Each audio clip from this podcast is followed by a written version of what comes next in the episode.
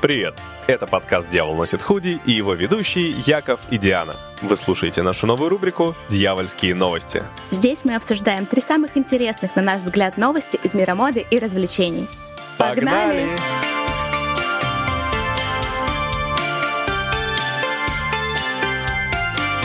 Если вам показалось мало новогоднего эпизода на 10 минут, у нас в Телеграме можно послушать полную версию. Там есть на самом деле действительно что послушать. Да, потому что Яша не дал мне договорить.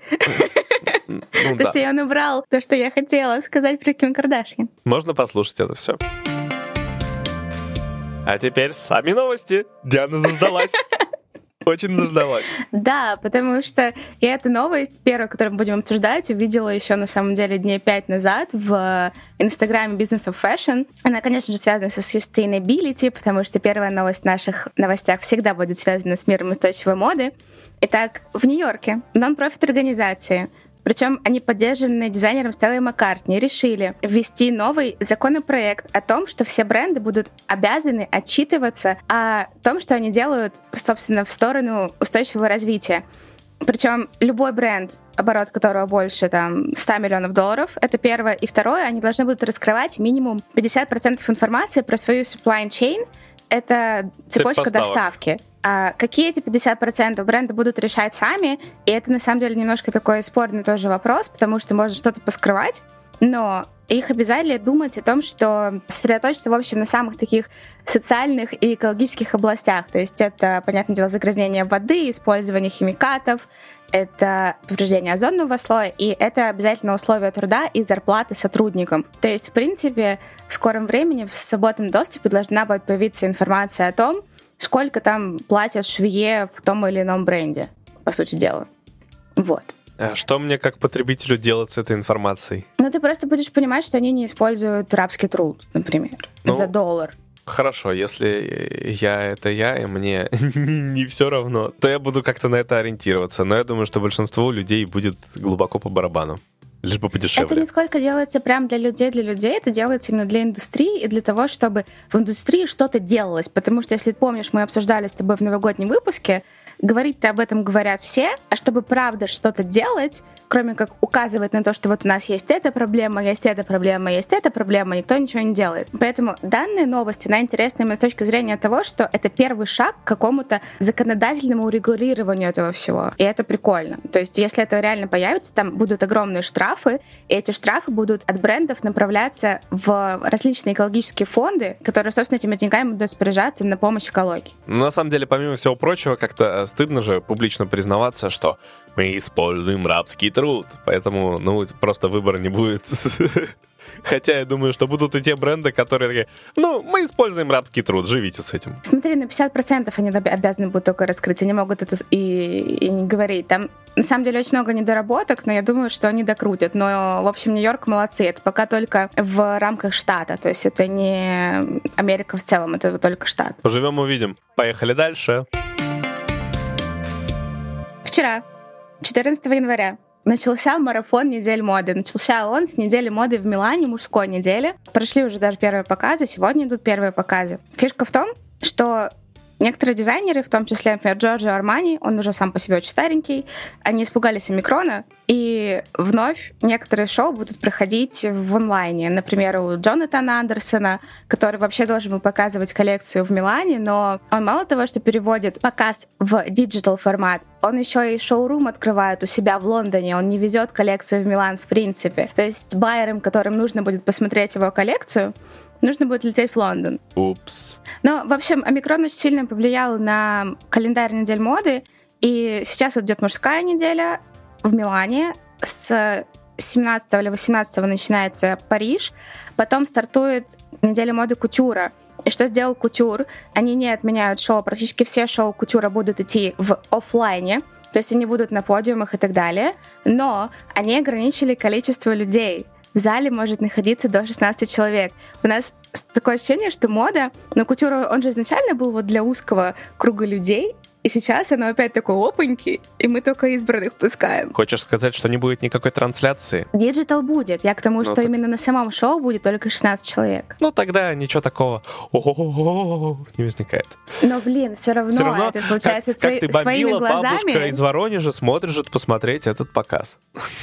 Но если у бабушки из Воронежа есть интернет и доступ к сайтам, я бы на самом деле на месте брендов начала продавать за бабки трансляции. М, Зачем? Насколько Ну, я потому что- понимаю, они не это самое, не продавали и так места, они просто кого-то приглашали, кого-то не приглашали. Да, но я бы от начала того, сколько у них продавать мест. именно трансляцию онлайн, чтобы тоже как-то сузить круг людей, которые может посмотреть. Зачем? Бабки. И мы переходим сразу же к обсуждению коллекции, которая уже была показана в Милане. Это бренд Disquiet. Два брата-близнеца. Очень такой спорный, странный бренд для России, потому что очень такой стигматизированный. Это как Дольче Габбана, но я, когда я была маленькая, думаю, что Disquiet — это Дольче Габбана для бедных, хотя они как бы стоят одинаково, но выглядят они... Я молчу. Если ты про то, что мы, ну, ты скинула к нам в Телеграм, Мгм. то я так пролистал и не понял, в чем прикол показа, потому что все абсолютно то же, что уже было, и ничего нового и интересного я не увидел. Но баллоневые шортики мужские, я считаю, это прикольно. Не было такого. Ну, не знаю, за них не зацепился мой взгляд. А Я просто, это, это реально первое, что я увидела. Я такая, юбка? В смысле, ю... нет, не юбка, это шорты. И они широкенькие, и они баллоневые, они простроченные, были еще там шорты в стразах. Ну, в общем, показ уже в нашем телеграм-канале можно посмотреть.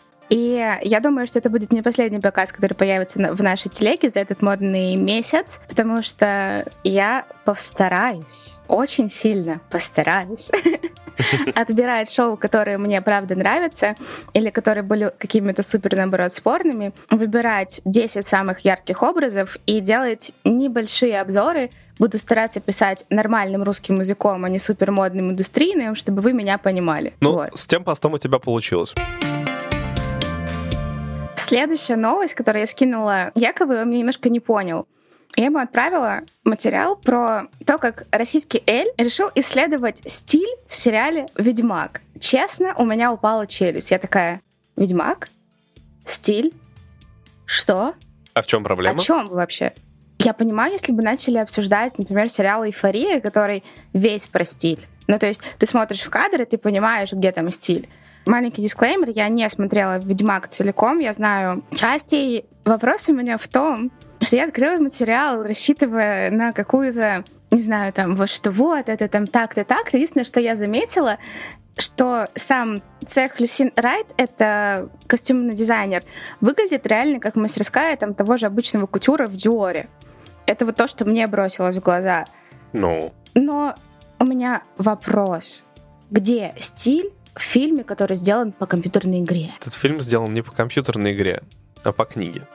Мяу. Компьютерная игра сделана по книге, которую ну я сейчас где читаю. стиль? Где там стиль? А Я почему там не может понимаю. быть стиля? Я тебе так скажу, я вот только начал э, читать книгу, и там э, описанию одежды, в которой находятся персонажи, на самом деле уделяется внимание частенько. Ну, ну, ну, ну это же просто... С такими словами, как модный, стильный. Серьезно? Да. В книжке? Да. Для их мира, в их время, это модно, стильно. там Там какой-нибудь лютик. Просто, например, есть э, Бриджертоны, в которых тоже вот там можно говорить про стиль, потому что в этом сериале показывается одежда от этой викторианской эпохи, там вот это все, это красиво и так далее. Ну Я чего? не Ты, понимаю. ты хочешь сказать, что в этом фильме нет вот этой вот викторианской эпохи и так далее? Ну, в- даже Эль написали, что вот есть э, два подразделения, которые занимаются мужскими костюмами и латами там того же Ведьмака, и там его шлемом, его одеждой, и подразделение, которое занимается платьями для, глав... ну, для героинь. Ну, Я посмотрела, на самом деле, эти платья, но у меня такое ощущение, что ну, это реально... Это, это хорошие костюмы, но мы не можем говорить про моду и стиль, как, я, как мне кажется. Может ну быть, я подожди, не права. Диан, Диан, Диан, мы же говорим не про стиль и моду нашу современную. Мы говорим Да. про стиль и моду того периода и того мира, в котором идет Да, фильм. но опять же, те, смотри, те же Бриджертоны, например, они очень сильно отразились на коллекциях одежды, которые потом выходили после премьер. Ну, То есть там воротники, формы вырезов, это все использовалось в итоге сейчас. И использовалось оно благодаря сериалу. Я не уверена, ну, хотя, блин, Баленсиаг выпустила реально латы. Черт. Сама себя закопала, по-моему.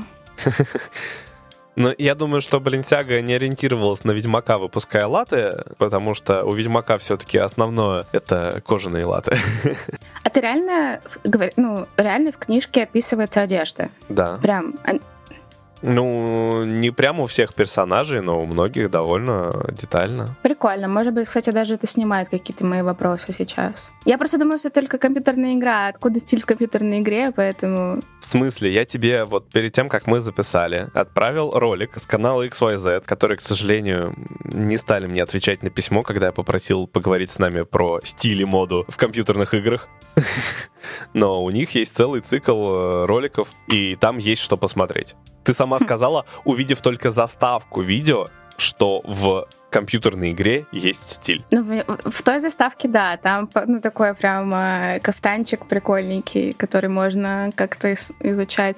Я либо очень скептически отношусь, в принципе, к популярности Ведьмака и к э, тому, какой шум вокруг этого сериала сейчас идет. Ну, Возможно, еще это сыграло. Ну вот меня добили, я начал читать. Слушай, если ты заметишь, можешь прямо к нам, может, в телегу скинуть описание одежды как-нибудь? Э, хорошо. Ну, мне кажется, это прикольно было бы посмотреть. Договорились. А еще, если вдруг нас слушает человек, который разбирается в стиле в компьютерных играх, напишите нам, пожалуйста, возможно, вы нам пригодитесь. Точно пригодитесь, потому что хотел делать про это выпуск. XYZ не ответили. На сегодня на этом все. Подписывайтесь на все, что можно подписаться. Инстаграм Дианы, можно на мой подписаться, обязательно канал в Телеграме. Пишите в комментариях или в нашем чатике, что вы про все это думаете. Нам очень интересно, нам очень грустно, что вы этого не делаете. И заодно присылайте свои новости, которые вы находите из мира моды. Нам будет очень интересно их обсудить. И пока-пока. Пока! -пока. пока.